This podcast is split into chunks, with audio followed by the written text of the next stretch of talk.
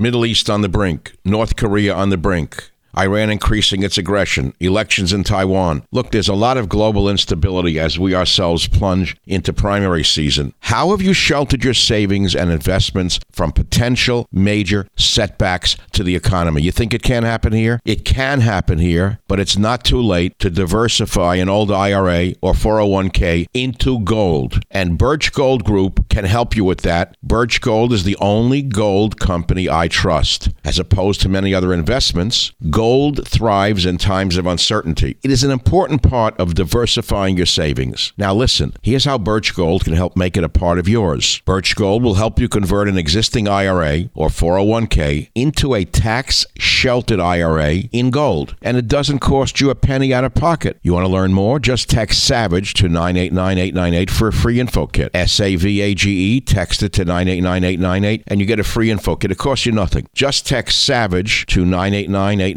with an A plus rating with the Better Business Bureau, countless five star reviews, and thousands of happy customers, I encourage you to arm yourself with the knowledge of diversification through precious metals. Protect yourself. Text SAVAGE to 989898 and claim your free info kit. Protect your savings with gold. Do it now. Text SAVAGE to 989898. Thank you very much. Birch Gold is the only gold company I trust. Text SAVAGE to 989898.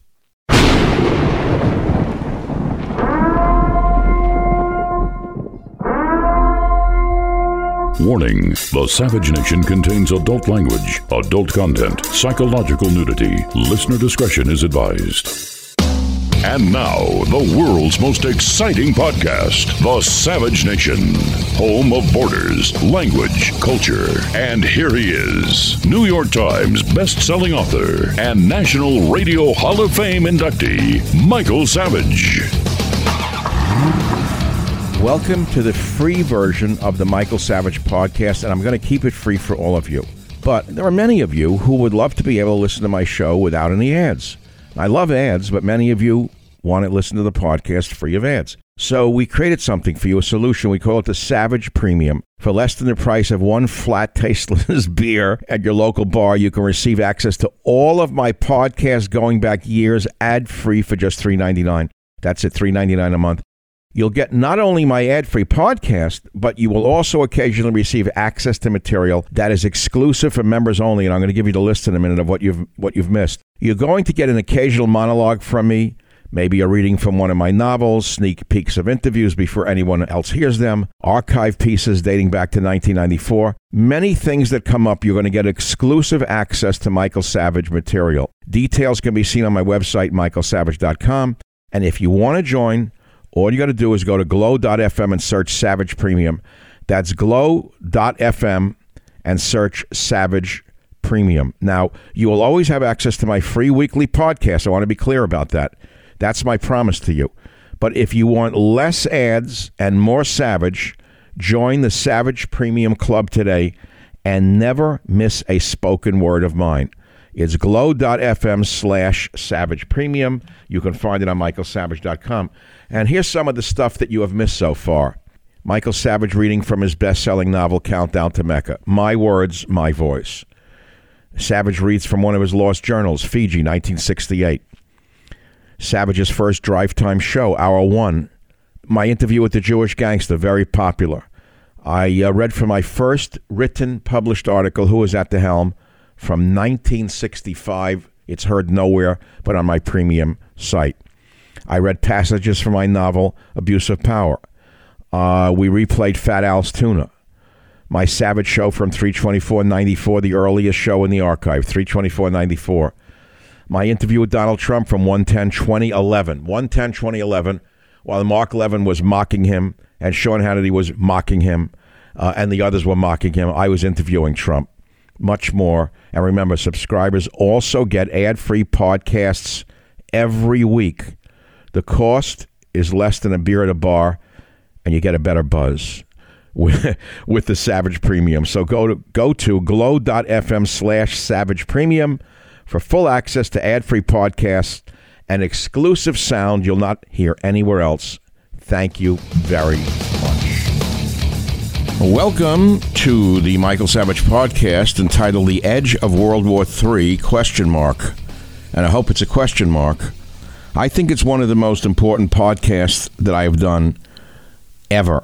I spoke with Colonel Douglas Macgregor about his insights into the Ukraine Russia war, and the detail is so incredible that you have to listen to every word. Some of the topics that we touched on include the Russian T 90 tanks, which have not yet been seen in combat, compared with the older tanks that we've seen blown up.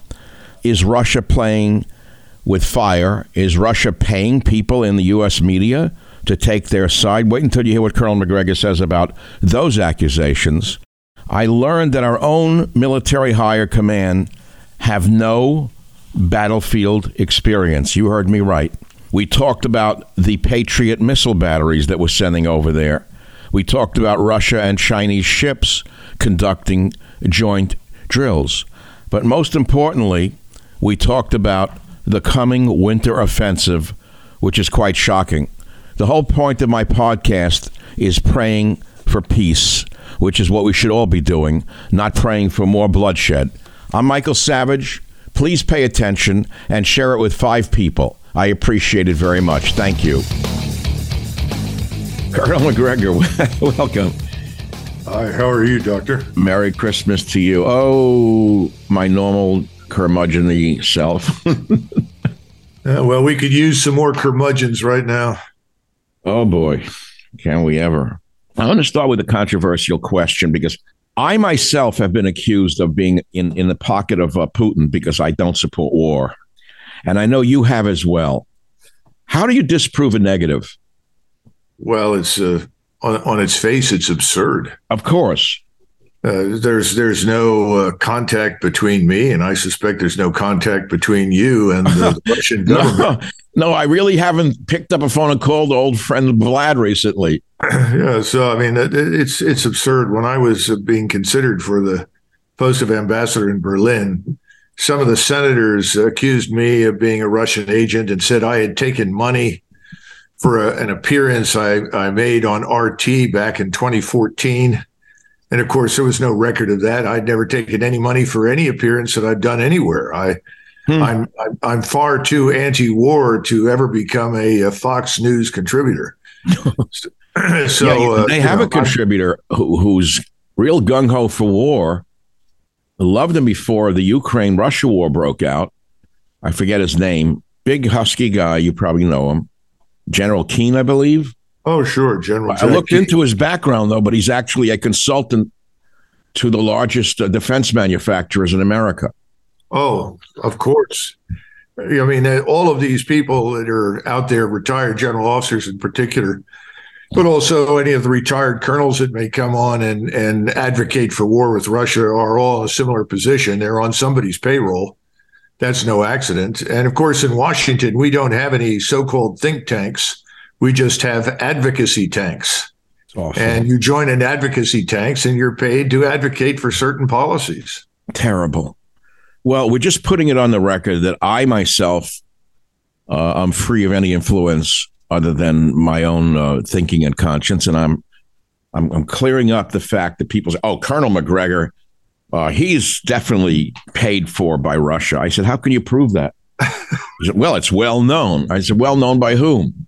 Yeah. It's crazy. I don't I don't understand why so many people in the United States, after the experience of the last four or five years, oh. uh, watching the media lie about a whole range of things, why they would then eagerly embrace this ridiculous anti-Russian narrative and tra- now, so, clearly, let's face it, there's a Cold War hangover. We have a lot of people that have listened to bad things about the Soviet Union. But this is not the Soviet Union, hasn't been for a very long time. This is simply Russia. Yeah, but you can't tell that to the State Department because they're still fighting Cold War battles, as are Hannity, as is this guy Levin and the others who still think Ronald Reagan's in office and the Soviet Union's in power. True. They're running True. the same exact narrative that I heard in the 1960s and 50s. And the same what? Reagan, Mr. Gorbachev, tear down that wall. So all the yeah. schmucks who worked for Reagan are now on Fox News, or if they're still alive, wherever they are, and they're preaching the same exact story. Now, this is not supporting the devastation of Ukraine, is it? And we've both talked about this several times now. Uh, the real victims here are the Ukrainian people, incidentally. I, I, think everyone that's involved in this war who's fighting it is a victim of this stupidity. This was always avoidable. That's what no one wants to admit. Right. And once you get into it, they can't stop very easily because they'd have to admit they were wrong. Right. And that's uh, absolutely taboo in Washington. The first rule of conduct in Washington is never admit that you've made a mistake. Sounds like marriage. Sorry about that. Now we know why more than half of them fail, right? Sorry about that. So let's move on. Merry Christmas to you, by the way. happy holidays to you, my friend. Um, Colonel Macgregor, the Zelensky visit of last week. I was very disturbed by the appearance of the comedian again. It's very difficult to criticize him without being seen as supporting Russia's invasion and Russia's war, even though we know it started in 2014. And that Russia basically has had a hands off approach, as devastating as this these attacks have been. It's not been the blitzkrieg that Russia is capable of. Isn't that, isn't that correct? Uh, absolutely not. Yeah, I mean, you're you're absolutely on target. When they first went in, there was an intention on Putin's part to be very restrained, to limit the the action, and I think he made some very bad assumptions. Uh, one of which was that someone in the West would negotiate with him. I think he really thought that people would negotiate in good faith, that it would be some recognition of the truth, mm. that thousands of uh, people were killed in Donetsk and Luhansk by Ukrainian fire over the previous eight years, that the expansion of NATO uh, posed uh, in Russian in the Russian mind a serious threat that we had to recognize his legitimate security concerns. And you know, his minimal requirement was, look, well, I want neutrality for Ukraine. I'll guarantee neutrality. I just want equal rights for Russians in Ukraine. Uh, the autonomous republics uh, should be given some some latitude because they're Russians. They want to write in Russian, and so forth, and and recognize that Crimea is legitimately Russian. It was never historically part of Ukraine. That's another accident of history that goes back to a night of heavy drinking with Khrushchev and his buddies in the party down in Kiev. So, uh, but nobody wanted to go there because, in truth, for I would say now at least 20 years, maybe longer, we have been determined to bring Russia down. Right. The great bear must be uh, declawed, a chain put around its neck, and he must be put in a cage. Yes.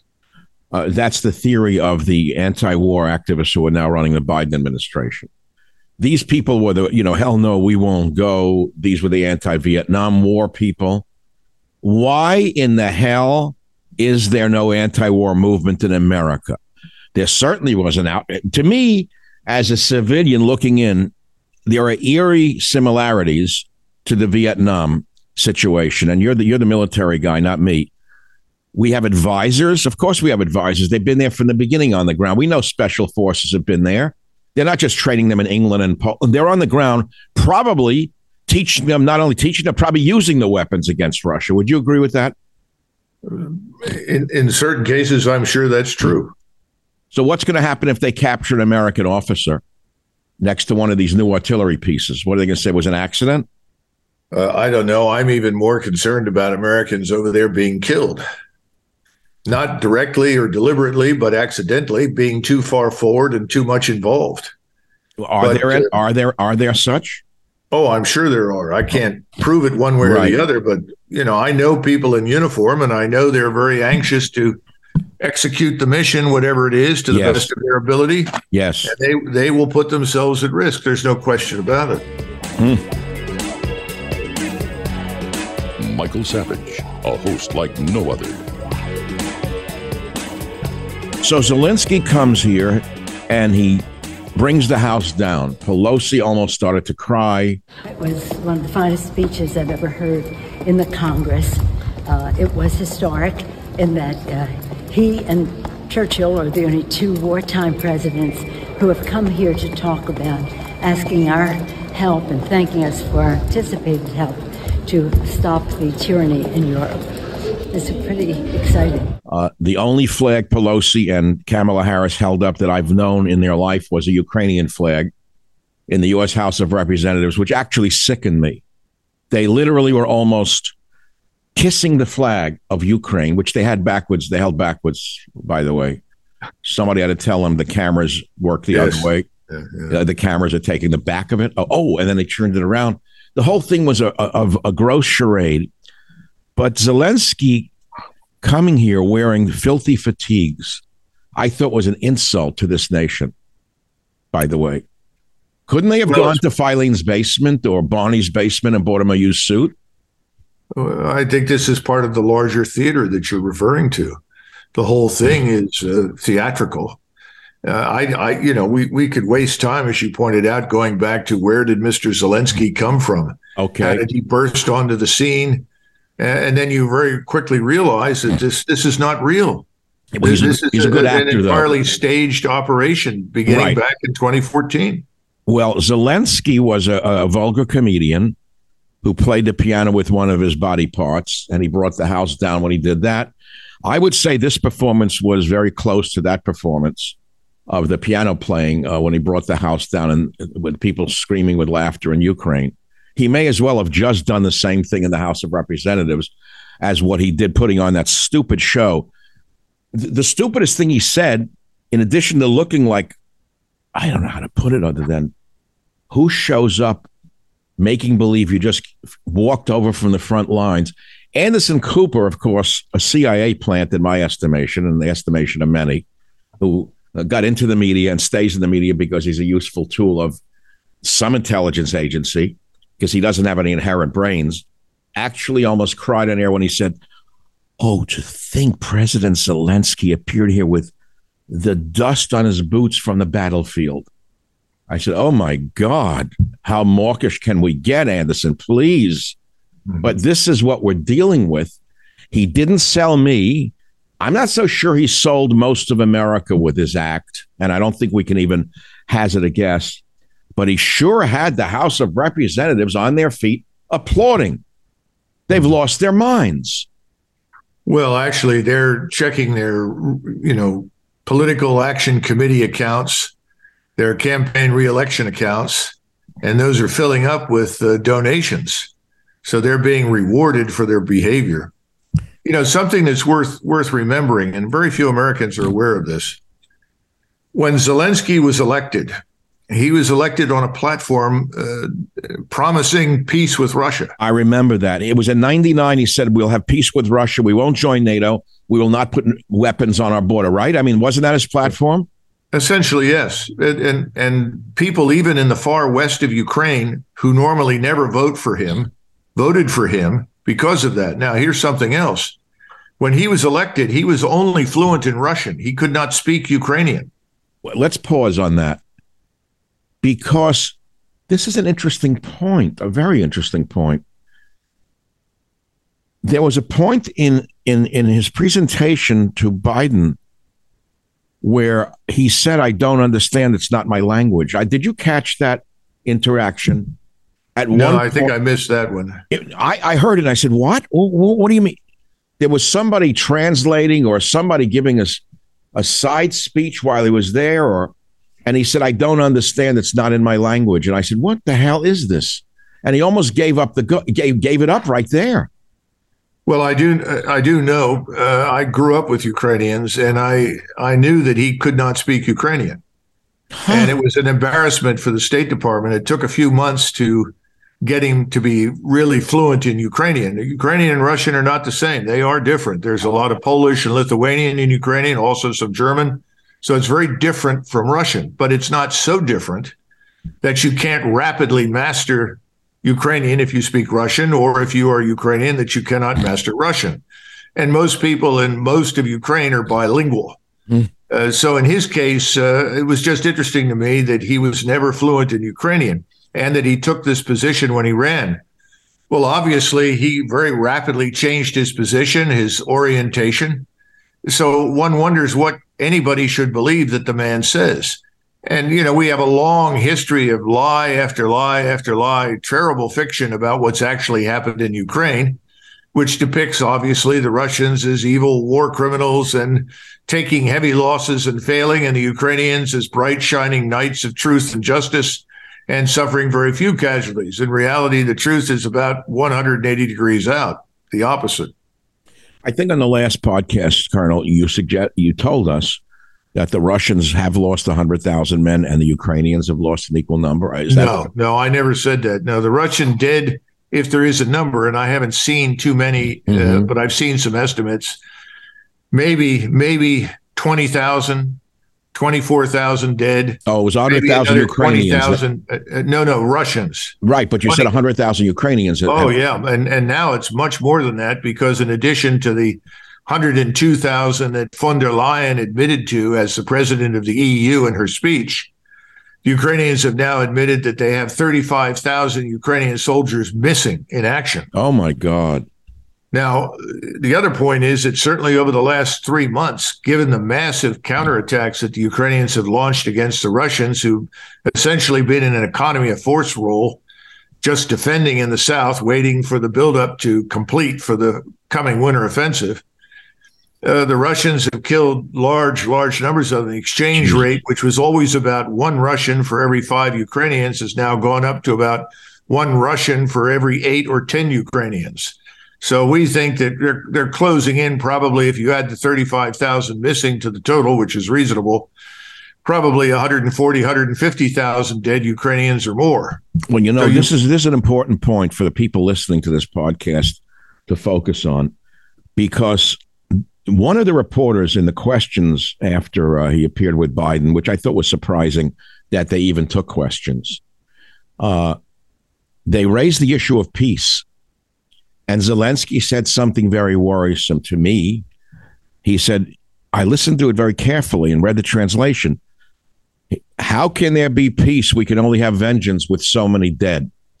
Biden, to his credit, immediately jumped in at that juncture and said, Well, we have to find peace. I was shocked that Biden, A, heard him, and B, was quick enough to even say that.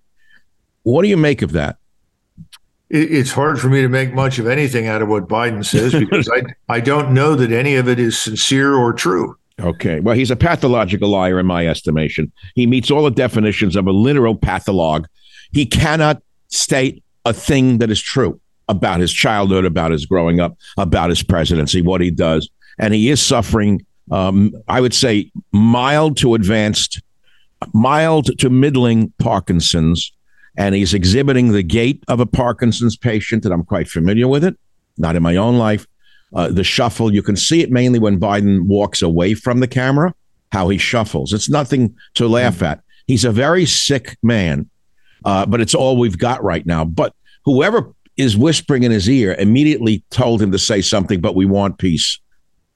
Uh, when well, let's, let, us hope so. Uh, the, the problem is when you bring up this issue of peace, you get some very disturbing answers. Just before we began this podcast, I happened to be listening to Fox News, oh. and on came Lieutenant General retired Keith Kellogg. Oh, him again? And Keith Kellogg was advertised as former Vice President Pence's national security advisor. Oh, God. Well, he was asked about events in Ukraine, and, and he said several things, some of which were true, and a lot of which were quite disturbing. One of mm. which he said was, "Well, we're really in this war. We should stop pretending we're we're part of this war." And he's oh, right. We're effectively a co-belligerent. Oh God! And we have no declaration of war. We have no, we've never consulted the American people. We've never gone through the constitutional process. So I, I, I think he's probably right. We are. The second thing he said, which was really disturbing to me, is that President Biden needs to become personally involved. And they said, "Well, what do you mean?" Well, he needs to pick up the phone and he needs to tell President Putin that he's got to come to the peace table or we will take measures to destroy the Russian army in the oh. field. Oh, Lord. Well, you know, I first of all, I, I don't know what particular set of hallucinogenics he's taking, but uh, short of nuclear weapons, we are not in a position to destroy the Russian army in the field, as he puts it, which simply means in the Ukrainian theater.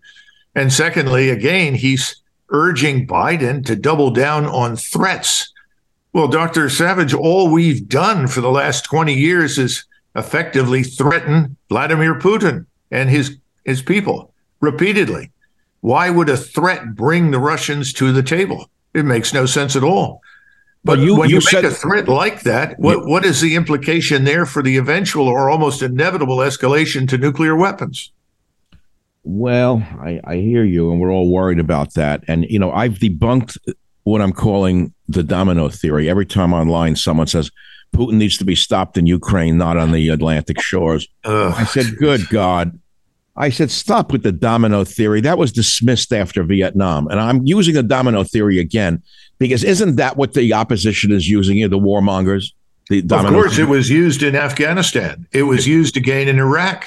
Oh, I was? listened to General Abizaid early on. If we don't stop these Islamists now, they'll we'll be fighting them in our own country. Well, I see. Same story. One of, one of my friends who was serving in Iraq at the time, he sent he, he sent a message to me, just texted it to me, and he said, "I'm trying to figure out how all these Arabs with their outfits on are going to get on uh, little uh, uh, boats and float over to the United States to threaten us." Well, he said these, these people could, can't get out of their own way. Who are we kidding? They could have taken El Al or. Uh, it's you know this is the same crap over and over and over again to goad us into war. Well, okay. this time both, it's, you da- and I, it's really dangerous. But you and I both agree that we want peace. The important thing for us to talk about is peace. Absolutely. Again, I'm a civilian talk show host. You are a military man, West Point, VMI, PhD in international relations from the University of Virginia. Uh, you led one of the largest tank battles in the Battle of 73 Easting, the U.S. Army's largest tank battle since World War II. I have to keep repeating that because people want to forget your expertise, and I don't forget it. It's just like they try to dismiss me as a nobody, and I won't, won't let them do it online, and I won't let them do it to any of my guests either. We're not all equal just because we can all tweet. That's the problem, you know. So I'm going to ask you as an expert: Am I correct in saying the reason we refuse to negotiate is because the military-industrial complex is one element, and the State Department, with its primitive neocon Reagan esque view of Russia. Are those the two pillars that are keeping this going? I, I think that's a reasonable uh, assessment. You know, one of the things that people don't seem to understand, and I include many people in uniform, if you go back to 1990 and 1991, uh, you'll remember that we were already in the process of beginning to quote unquote downsize the armed forces, especially the army. Yes. And uh, Saddam Hussein did us an enormous favor. If he'd have waited a couple of years, we'd have been in a much weaker position to respond. But he did so in a very timely fashion for us. And uh, it worked out brilliantly because we had an enormous amount of military power in terms of people and equipment and capabilities that were effectively a legacy of the Cold War. Well, today that legacy is gone. We don't have those surpluses of military power. We don't have a monopoly on all the precision strike, the space based uh, surveillance, reconnaissance, intelligence. All of those things lie in the hands of the, of the Russians and the Chinese and Iranians and others now, particularly the Russians. And we're not prepared for an all out war. Wait, wait, you're saying the Russians have a more advanced set of systems on those levels than we do? Not necessarily more advanced, but they certainly have the equal of whatever we have. The Savage Nation. It's Savage on demand. So when this general on Fox News said that we'll take out their their armed forces, what does he mean? You're going to B 52 bombing raids like in Vietnam? Well, they, they won't last long because they stand an excellent chance of being shot down by integrated air defenses, something we don't have. We now, rely on the Air Force to shoot everything down with aircraft, and the Russians rely far more heavily on ground based integrated air defenses. We don't have anything like that. And they can shoot down everything, including the stealth aircraft that we place so much value on. What the SS threes? Is that what they have? Is that what they're called? Or they're more advanced? No, well, you have the S S four hundreds and S three hundreds, and and the thing is that you have multiple levels and layers of air defense to deal with everything. And we don't have that. In other how words, many, they, they can shoot down a drone as easily as they can an aircraft at 30,000 feet. What's the maximum uh, ceiling on their on their anti-aircraft? Uh... Oh, I suppose it could go out to 40,000, maybe higher. It depends. So but the point is that they're they're in a position to shoot us down. Let's face it. Now, what about the delivery of the Patriots? I'm going to give you a primitive viewpoint, my point. Again, I'm very cynical to begin with. So we're sending Patriots, allegedly a very complex system. It's going to take months of training in England or Poland, wherever. Uh, are these Patriots that we're sending over somewhat obsolete now compared no. to what they're still very advanced? They're they're they are up to the task of dealing with Russian aircraft and uh, tactical ballistic missiles. That's what they were really designed for. So they would stop an incoming nuclear weapon? Well, I don't know that they're going to face any nuclear weapons, uh, but I know that they can stop some, probably not all. I mean, what, first of all, we got to understand that we're we're talking about a battery, and that's perhaps eight launchers. And those eight launchers, each one can fire 128 missiles at a mm. shot. Interesting. Uh, now, when you start doing the math, it doesn't take very long to figure out that since you fire two missiles at every incoming target, you're going to go through a lot of missiles quickly. Mm-hmm. Those are very difficult to build. We don't have a huge arsenal sitting there of missiles. Mm. So they're going to have to be careful what they use. Now, the second part of this, if you look at that entire aid package, we don't need to go through it all. Most of that stuff won't arrive in Ukraine for months. And the war may well be over by then on Russian terms.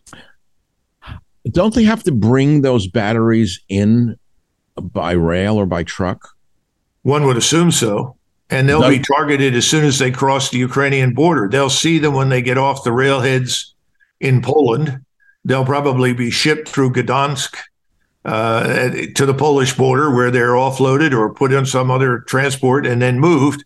And I don't know how far forward they'll want to move them. If they're going to use them for military sensitive command and control sites or they're going to put them around part of, of Kiev, I have no idea. But it's still a point defense weapon. It's not going to defend a large area in order to defend a really large area in a theater of war like Ukraine, you would need 10 battalions, not just one battery. So this is a gesture. You know, as it's a gesture of support and to threat, yes. threaten Russia that if you keep escalating, we'll escalate. Eh, we'll keep raising the stakes. We know they're playing a game of chips. So, um, what is the tactical advantage to Putin to destroy Kiev? Because I don't think he's going to do that. See, I think it's a feign. If I were a tactician, I'd make believe I was going to go for the capital of the nation. I would take out other targets instead. He doesn't want the bad PR and he doesn't want to kill civilians. What's the advantage to Russia to take out Kiev by by saturated saturation bombing? None. None. And uh, the first time that he the first time the Russians went in towards Kiev, it was a feint. People talk about the quote unquote Battle of Kiev. That's a lot of nonsense. It never happened. That was entirely designed to draw Ukrainian forces away from southern oh. and eastern Ukraine. Well, the State Department had said that they're going to invade Kiev at a certain point. Remember that.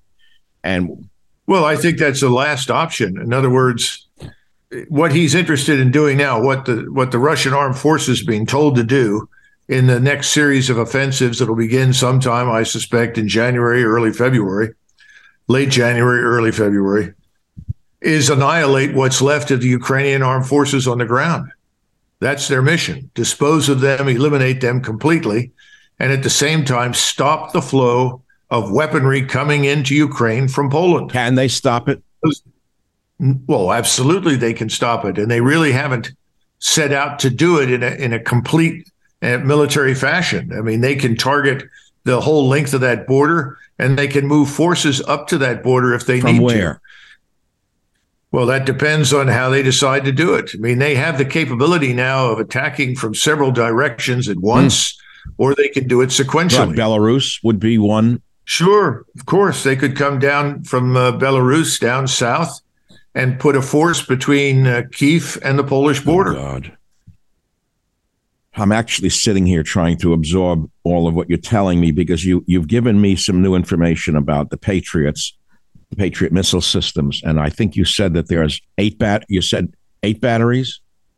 No, no, eight launchers in one battery. There's only one battery. Each launcher fires at one time 16 missiles. So what's the total number? We're sending them a thousand missiles. I, I don't know oh. because I would say that we probably can't afford to send more than that. No, you say one battery. I'm sorry, I'm doing the math. One battery, Right. and there's eight what? Eight, eight, eight launchers Eight launch- in one battery. And how many? Each launcher can fire 16 missiles. 16 missiles per. Okay, launcher. per launcher. Well, there's the math. And then you fire two missiles at every incoming target Two. mi- to make sure that you actually disable the target or destroy it. Well, if I were um, this guy uh, Fried, I could probably do the math in my head. The one who was just given uh, the, the the crypto genius. Well, I wouldn't rely on his numbers, but uh, Well, I wouldn't take him to the bank. I'll tell you that. I wouldn't. good lord. But it, but having said that, what what I would also point out is that the Russians are very good at overwhelming air defenses. In other words, if you want to put an air defense battery out of business quickly, first and foremost, you put up a lot of targets that are frankly meaningless and let them expend missiles against Huh. them. And then once you know exactly where they are based on the missiles that they're firing, you target them and destroy them from a distance. So you've got drones, you've got cruise missiles, uh, you know, you've got tactical ballistic missiles, you've got any number of, of uh, different options that you can use. Even to draw the point is to draw out this is not to going to draw work. out the missiles. yes, of So course. it's like dropping chaff from a B 52 bomber over Vietnam. yes, only this time everybody's going to shoot at the chaff. Unbelievable. So no one's talked about the Russians dropping chaff, in essence, or the equivalent of. Well, and that yeah, because they, they don't want to talk about the various systems they can put up there that are meaningless. That'll just be targets. The Savage Nation. It's savage, uncut, unfiltered, and raw. So this Patriot gift of the United States for Ukraine is is uh, window dressing, Colonel. Effectively, yes. Huh. It's not going to change anything. That's why it was so interesting to listen to people talk about it being a game changer. Any competent air defense officer will explain that it, it can be successful at defending a fairly small point on the ground, a small section, a neighborhood, if you would, will Un- of Kiev. But Okay. that's it. Okay, An so, airfield. you know, so if it was Russia's, if I was a Russian general and I'm not, I would say let them put them around Kiev and attack somewhere else. Well, yeah, but you you still want to put it out of business because what you want to be able to do, which is what they're doing right now, is fly their own aircraft, manned aircraft, with impunity. Who who does? The Russians. Well, wait a minute. Uh, Zelensky just said when he went home, give us the uh, uh, F-16s or whatever he wanted, and let us fly them. Ukrainians can fly them just as well. So now he wants he wants our airplanes now. Uh, I'm sure he'll take anything you give him. Uh, what would, what would happen? What would happen if Ukrainian pilots were given F-16s? Uh, I don't know because they're not trained to fly them. Well, he said they could do it. I guess they, I could. They, maybe they could fly them as well as he plays the piano. I don't really know what they're capable of. But this is not a laughing business. Look, you're a serious guy. I, I Yeah. tend to, when I get tense, I tend to tell jokes. That's what I've done since grade school. You and I would have had a lot of fun having a few drinks together. But this is not a, a joking matter, Colonel. We're talking about war and peace. We're talking about pushing Putin to a corner. Every day I see another story. He's near dead. Yesterday they put out the bullshit, pardon me, that America, U.S. cancer therapies were keeping him alive. Where are they getting this from? Uh, I I don't know. I have no idea. And when people ask me, is is is Mr. Putin seriously ill? Is he dying? I, I have no idea. I mean, I don't know. remember back in the back in the '60s, '70s, and '80s, we had these people that called themselves Kremlinologists, and they would sit around and uh, sort of conjecture about which Russian on the Politburo said what. This is a waste of time. Okay. We're dealing with the Russian state and its armed forces. That's where we need to focus. We're not dealing with one man. Putin is not alone, Hmm. and he has the backing of the Russian people. Anybody who thinks otherwise is crazy. Unbelievable. So the Russian people want this over with as well. Of course, everyone wants this to end. I'm sure there are lots of Ukrainians would like it to end. I, I've watched videos of Ukrainian soldiers that were posted by them on the internet, and then suddenly they were removed because the Ukrainian soldiers were saying, We're tired, we're freezing, we're running low on ammunition. Uh, if you complain or if you talk about surrendering or deserting, they pick you up, take you away, and they, they never see you again. Oh my God! So we we know the Ukrainian enforcers are out there threatening people. We know that they're now scraping the bottom of the barrel. They're trying to bring in teenagers, put them in uniform, hand them rifles, send them forward. Is that where they're at?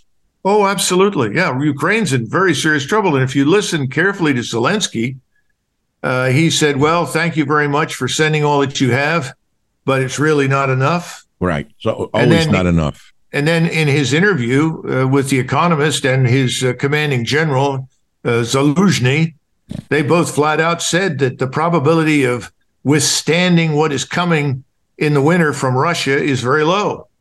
Uh, you can give us a lot of things that will help, but they are far stronger than we thought, and we are not as strong as we said.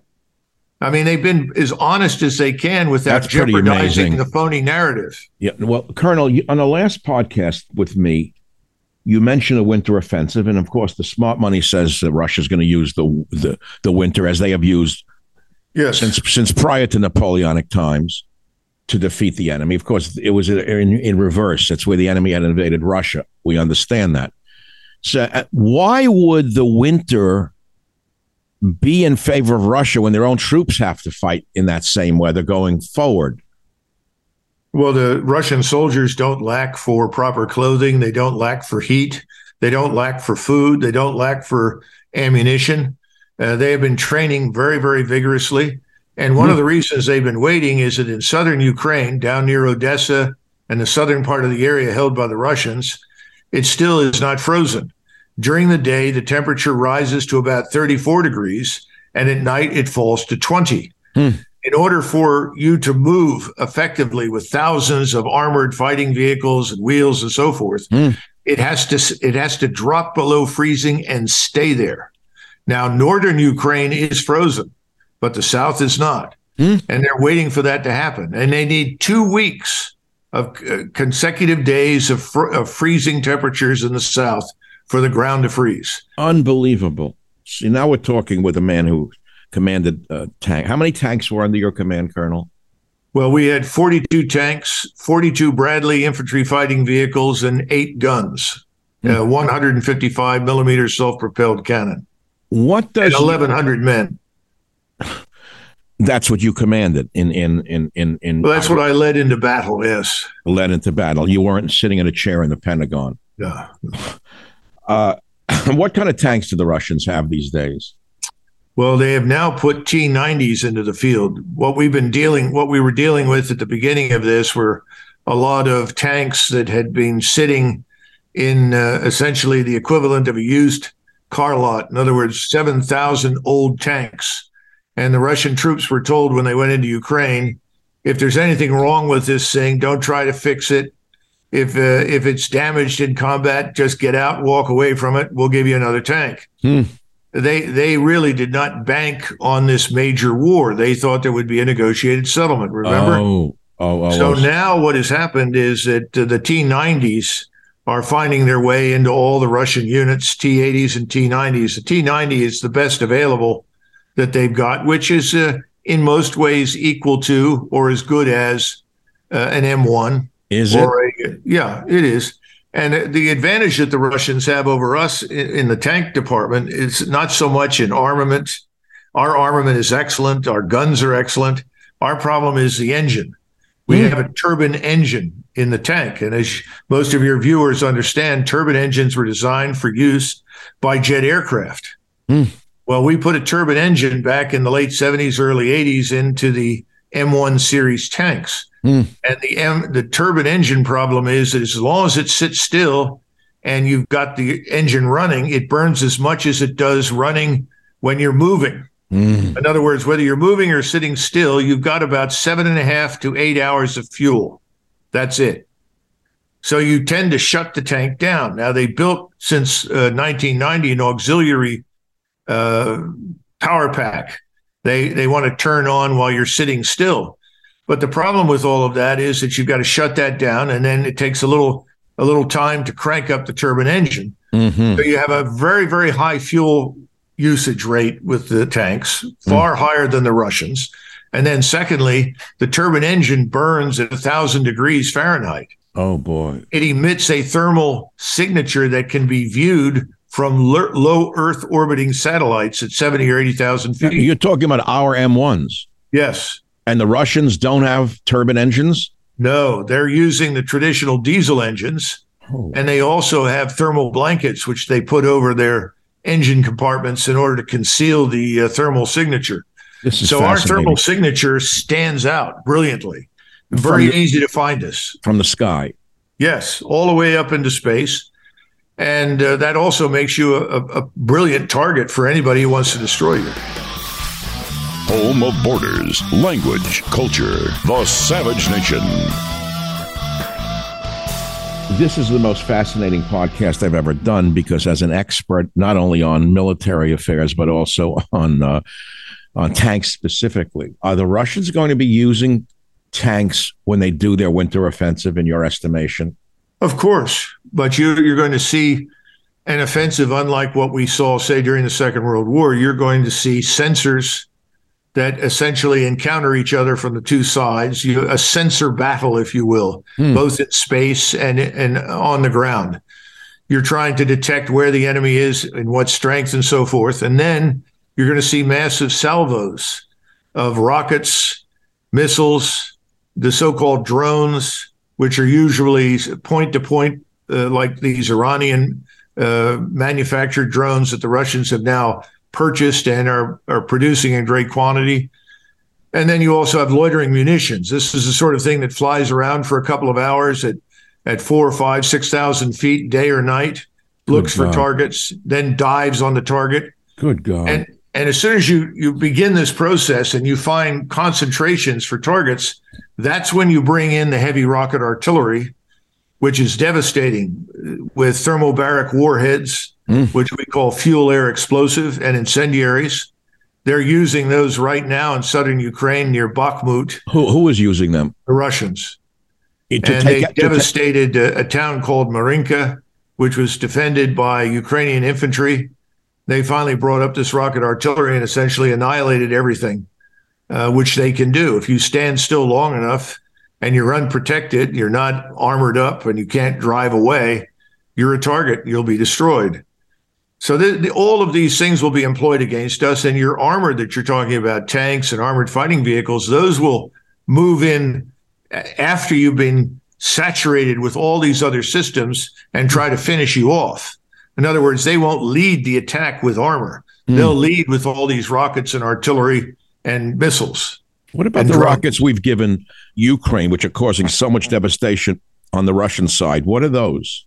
Well, that, that's that's our form of rocket artillery, and it's very accurate and uh, very effective, but it's not nearly as devastating as some of the Russian systems because the warhead isn't as large, and we haven't been able to sustain uh, the numbers of rockets, nor have the Ukrainians successfully protected the launchers. I think they're down to perhaps three, four, five launchers at this point, and they originally had many more than that, thirty or forty. Uh, again, once you once you set up and you fire, you can be identified, which means that you've got to then immediately move away from where you were in order to avoid the salvo of missiles and rockets that follow you. Ukrainians haven't done that quite as well. Uh, but it, having said all of that, remember most of these have been operated by so-called contractors, yeah. people from the West, meaning CIA or or special forces. Well, you know, they could be British, they could be American, nice. they could be any number of people, but they're quote unquote contracted. Now, who pays for the contract? Probably some front company that may well be funded out of our black budget. Oh God. Okay, that leads us to the most important point which is are we reaching the point of no return? Will this continue to escalate? Or will this winter offensive occur? And at what point will the Ukrainians sue for peace? Well, thus far, we've said that uh, we are, quote unquote, uh, backing Zelensky. And Zelensky's response to the Russians is very straightforward. First, you must withdraw all your forces from Ukraine. And then we're willing to sit down and talk to you. Yeah. So the probability of that particular action occurring is about zero. So, under the circumstances right now, I'd say they may call for negotiations once it becomes uh, unambiguously clear that everything's being destroyed. Their forces are in ruins, their soldiers are dead or wounded or captured. Perhaps at that point they'll say something. But prior to that, I don't hold out much hope. Uh, I too agree with one thing that General Kellogg said.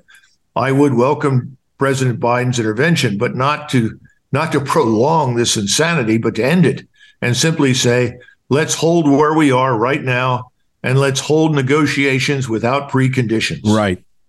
That's the only thing that can possibly bring it to a halt. Kissinger, 101 odd years old, has been calling for peace. In my view, movement towards negotiations and uh, negotiations on peace need to begin the next two months or so.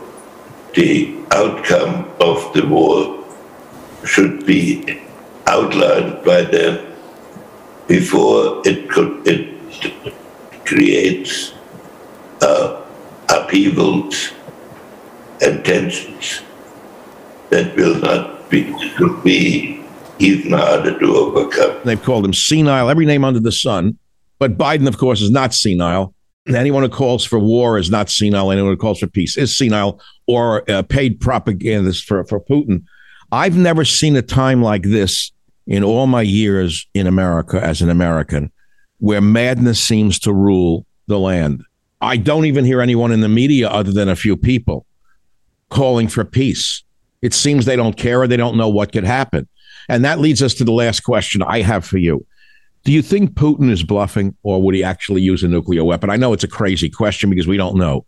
Do well, he's, been Ru- very, he's been very clear about the circumstances under which he would use a nuclear weapon. Which, uh, which are? And he has said if, if his forces, his country are attacked by a state that uses a nuclear weapon, then he will respond but he's made it very clear it's purely retaliatory.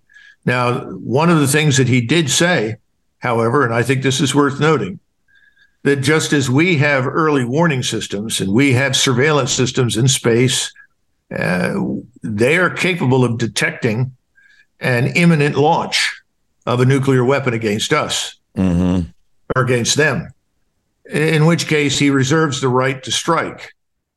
And I think he's just simply telling us, listen, don't don't think about going nuclear because if we detect that, we'll act. I mean, he's not a fool.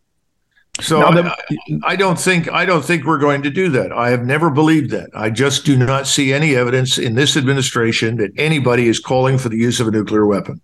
Yeah, but I look at these people in the State Department, if they're really calling the shots, and God only knows who is, they frighten me because none of them are military men. These are all career politicians who've gotten where they are through maneuvering other people and stabbing people in the back. That's what they are. Not one of them has been in combat. Every last one of them is a pogo stick hockey player, meaning jumping on a pogo stick, screwing men along the way and women, leaving them in the gutter. That's who they are. Well, I, I don't want to completely burst your bubble, but that describes most of the senior military types as well. I think the difference is that the, the people at the top, uh, most of whom have never seen any real action either, at least understand that we are not in a position to wage war on the Eurasian continent against Russia. We don't have the supplies, we don't have the manpower, we, we, we don't have the depth strategically in terms of weapons and munitions. They know that. And I think that that has been made clear to the Biden administration. I suspect that General Milley privately has made that clear and said that. Does the defense secretary know that? I would assume so. All right. Now, you know, I don't know much about Milley or, or the defense secretary. Are these combat veterans? Are these guys combat vets? No. No? No. Look, you've got to go back over the last 20 years and understand what you're dealing with. Over the last 20 years, we have been fighting insurgents. In other words, people with sandals and bed sheets and AKs and RPGs and command detonated mines. Mm. The people that have seen most of the action, to be blunt, are in your special operations forces, people that have actually conducted these raids in Afghanistan and Iraq. You have had limited exposure by perhaps 10, 12% of the force to some form of uh, attack. Most of it is usually a mortar round that comes in on your location, uh, a, a, command detonated mine that goes off underneath your vehicle. The, that is most of it. If you look at the injuries to people, the last time I looked, it was about 87% of the people that had been severely wounded or killed were killed as a result of these command detonated mines that we call improvised explosive devices. So it, it's really, truthfully, in the, in the most sincere sense of the word, a rebellion and insurgency by very weak opponents. We have not been fighting armies, air forces, and navies in the field. So the people at the top right now, the senior officers, don't have the experience of what I would call large scale combat. They haven't had to face an enemy that was heavily armed against them. We have always had the advantage in firepower. General Milley is not a combat veteran? Not that I'm aware of. How did he get? What he was just put in there as a. Well, most of them are not. I mean, only a fraction of people over the last 30 years have seen much action. Now, you'd have to ask him to tell you where he was in combat. When I say combat, I'm talking about someone who was in a direct fire battle mm. and led soldiers in a direct fire battle. Most of the general officers that you're dealing with haven't. I know them personally, especially someone like David Petraeus. Yeah. Has never been in that setting. He's never done that. Yeah, he came out just last week calling for an escalation, didn't he? Of course. Why? But you know, he's part of the he's part of the cabal. He's part of the status quo in Washington. Isn't he West Point? Yes, he graduated in 74, 2 years ahead of me. And he was airborne, wasn't he? Yeah, sure. I mean, we're all No, no, I'm saying but he, I mean, he got, okay, yeah, but I'm just saying he, West Point airborne yeah. But now what? He's a consultant for Martin Marietta or something like that. Well, I'm sure he's he's got some connections there, but he has a, a very cushy uh, think tank set up for him in New York City by some financial firm. I forgot I the see. name. I see. I mean, these this is the way the neocons reward the generals that do their bidding. He was they, on Fox last week, and I got nauseated and angry. Yeah. He was on the human kill the human mortadella show. Neil Cavuto, I call it human mortadella. because a mortadella would have more sense than what he was asking Petraeus, sitting there like a schoolboy without any critical questions, no depth, no nothing. And Petraeus was going on and on as though this was just a discussion without consequences of human life. Well, and I said, how, how does this go? Yeah. I keep asking the same thing. When is someone going to ask the question, have, have we consulted? In other words, has our government decided to declare war? And if so, have we consulted the American people? Oh no, we're the last to be consulted. I mean, we we obviously all want open borders and four or five million illegal aliens coming in. We all want that. We've been asked, haven't we? So we're all sitting around watching the death of the constitutional republic and the death of our rights as citizens, and no one raises a single question. No, no reporter, just as I said about General Kellogg, the reporter never said, "Well, General, you're you're talking about all-out war with Russia. Have we declared with war with Russia? If so, I've missed it. So, hmm. is the president going to take the case to Congress and ask them to declare war on Russia? They probably would, given this. Well, they might, but I don't think they'd get what they wanted because I think if anything woke up the sleeping American citizenry, it would be the threat of war with Russia. Well, because they're just afraid of being drafted. That's all. Maybe, but I also think if you go back to Obama, who wanted to introduce massive bombing against uh, uh, so-called uh, insurgents and rebels on the ground, and, and Assad and his regime in Syria, uh, the the American people woke up, and basically the phones ran off the hooks in uh, Congress, and telegrams poured in and said, "We do not want to be involved in Syria," mm. and so President Obama withdrew stopped dead in his tracks. He sounds like a, an actual uh, Democrat. So I think the same thing would happen with Biden. If all of a sudden he said, I'm going to Congress tomorrow morning and asking for a declaration of war against Russia, even though they have so successfully demonized Russia, its leadership, and its people as something richly deserving of extermination, mm. even though they've done that, I think most Americans would say, wait a minute, we didn't sign up for all out war with Russia. Michael Savage, a host like no other.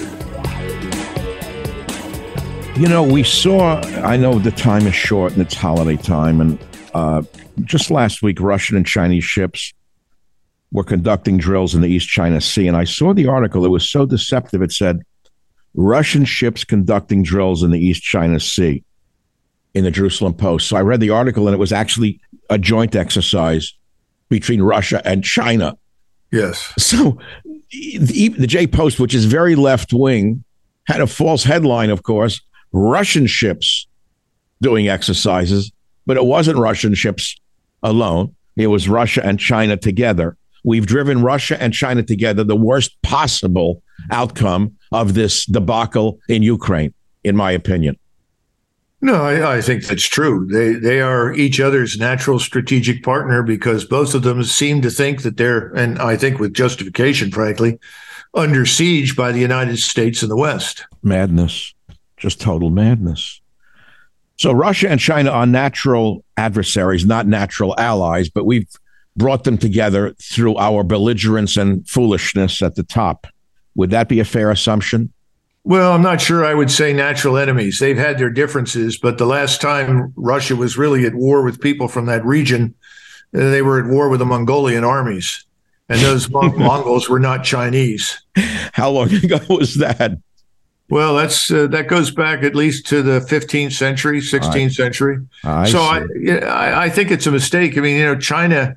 If there's one thing we can say about them with absolute certainty, is that uh, they are focused like lasers on building themselves up economically, and they will steal whatever IP or any other capability we develop if they can do it. Mm-hmm. But when you move beyond that and say that they're actively planning on a war with us, I think they're crazy because the Chinese are not by nature warlike. Uh, they never were, and everybody at some point Wait, in the last hold it now. thousand be, years has ruled China. You're going to be accused of being in the pocket of Xi. That's right. No, because you That's said right. that you China's not militant. No, no. Next, they're going to say that he's sending you secret frozen uh, Mongolian beef recipes or something. China uh, and Russia. You know, you mentioned Mongolians. I would say a good portion of the Russian forces are Mongolian these days. Well, I, I don't think they are now, but they the Russians have always had, and this is an important point, Doctor. That I'm I glad you brought it, it up the Russians have always had numbers of non-European contingents inside their armies. Yes, the Chechens are not newcomers to this. Mm. The Kalmucks, the Mongols, the Tartars, all of them have served in Tsarist armies, and they've done very, very well, especially in the winter. Yes, yes. When well, I remember s- the Russians learned the value of winter offensives from the Mongols the Mongols always waited until the rivers froze huh. so that they could ride over the ri- winter, uh, rivers in the winter. Sounds very familiar, doesn't it? Yes. Colonel, last question. I've said this four times. Are we reaching a point of no return? Uh, I will say no. Good. We're close, but no. What would be the point of no return? U.S. troops on the ground? Oh, you know that that's my greatest fear that someone will make the miscalculation that uh, the Ukrainians have been crushed and that we need to rush in and create some sort of safe zone in Western Ukraine for the remnants of the Ukrainian armed forces. Oh, God. And believe that uh, the Russians will simply say, oh, stop. By all means, stop. We don't want to get into a war with the Americans. Uh, good gosh, the American army is there with 40,000 men we don't want to risk anything. And the opposite is the case. The rage inside Russia against us, I think, is probably at an all time high. Amongst the people or the leadership? The population and the leadership. You know, behind Putin, people think that if Putin were taken out, they keep saying he's sick, he's dying, he's got can't. I don't believe a word of it because it's all propaganda. But let's say Putin was sick, and let's say Putin is removed for health reasons, which I don't think will happen. I don't think the American people know that those behind them are far more belligerent than him. Isn't that correct? Uh, I think Attila the Hun, Genghis Khan, and a whole series of people like that are lining up to, to replace him. but they don't have those names anymore. No, they're different names, but they're people with that kind of anger and hatred towards us. That's the bad news. Oh, so you're talking about unleashing a health storm on Ukraine if Putin is taken out or dies. Well, I, the hellstorm is coming right now. I mean, that's that's coming. It's only a question of when, not if. The frozen, the frozen river thing. Oh yeah, they're they're the Russians are going to put this thing to bed. That's their goal. They Isn't want to terminate this war after the Russian New Year, or this uh, roughly. I, I told you the, the one of the most important measures is the thorough freezing of the ground. Right. And that's going to happen sometime over the next two, three, four weeks and uh, they're ready. They have everything they need. They have all the forces in place. They're continuing to train and prep. Uh, the troops are well fed, well rested. They're warm. They're ready to go. They have all the ammunition that they possibly need. They're not going to run out of ammunition or rockets or missiles, contrary to popular belief. Hmm. So uh, it's all a question of when General Surovikin, who's the theater commander, wants to attack. Is he a good? he has he has the freedom of maneuver. He's been given the freedom to decide when and how. Is he a good command? Is he a good leader? Thus far, I'd say he's done extremely well. Yes. What by not taking out more civilians? Well, I think he's done very well because I think he made it very clear to uh, President Putin what his requirements were. In other words, what the force had to be before he was willing to use it. And he made it very clear that uh, he did not want to be interfered with when he finally made the decision to attack. He was not going to be rushed.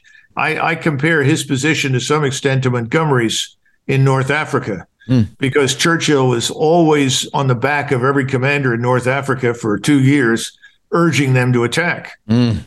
And of course, every commander that had been pushed and pushed and pushed to attack was inevitably defeated by the Germans and Italians. Montgomery showed up and said, No, first of all, I've got to have all these things. Then I've got to train, and then I'll attack, but not before we're ready and he held the line against Churchill, and ultimately Montgomery was very successful. And I think you're going to see something similar with Surovikin.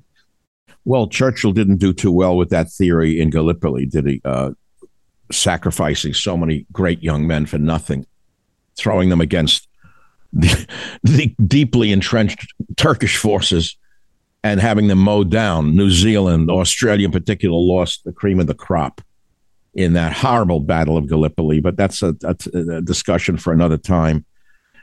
I'm calling this podcast The Edge of World War III with a question mark at the end. Any final comments?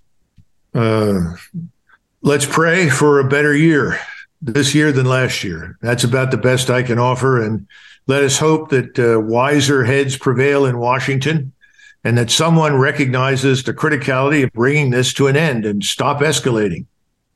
Truer words were never spoken, and I don't care if what I'm repeating is a homily. Truer words were never spoken. Colonel Macgregor, always not only a pleasure, but an honor to speak with a scholar and a warrior. Happy New Year. Happy New Year. Let's hope for a great 2023. Thanks, Doctor. Thank you so much for your time. Enjoy the rest of this week of peace. Yes. Thank you.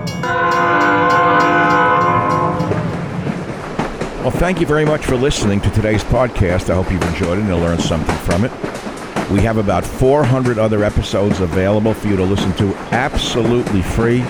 You can go back into our vast library of podcasts and listen to any one of them at any time.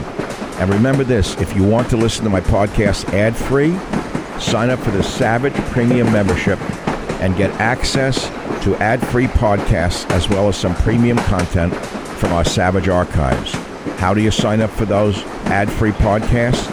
Please visit michaelsavage.com for a link. Again, thank you for your listenership. This is Michael Savage.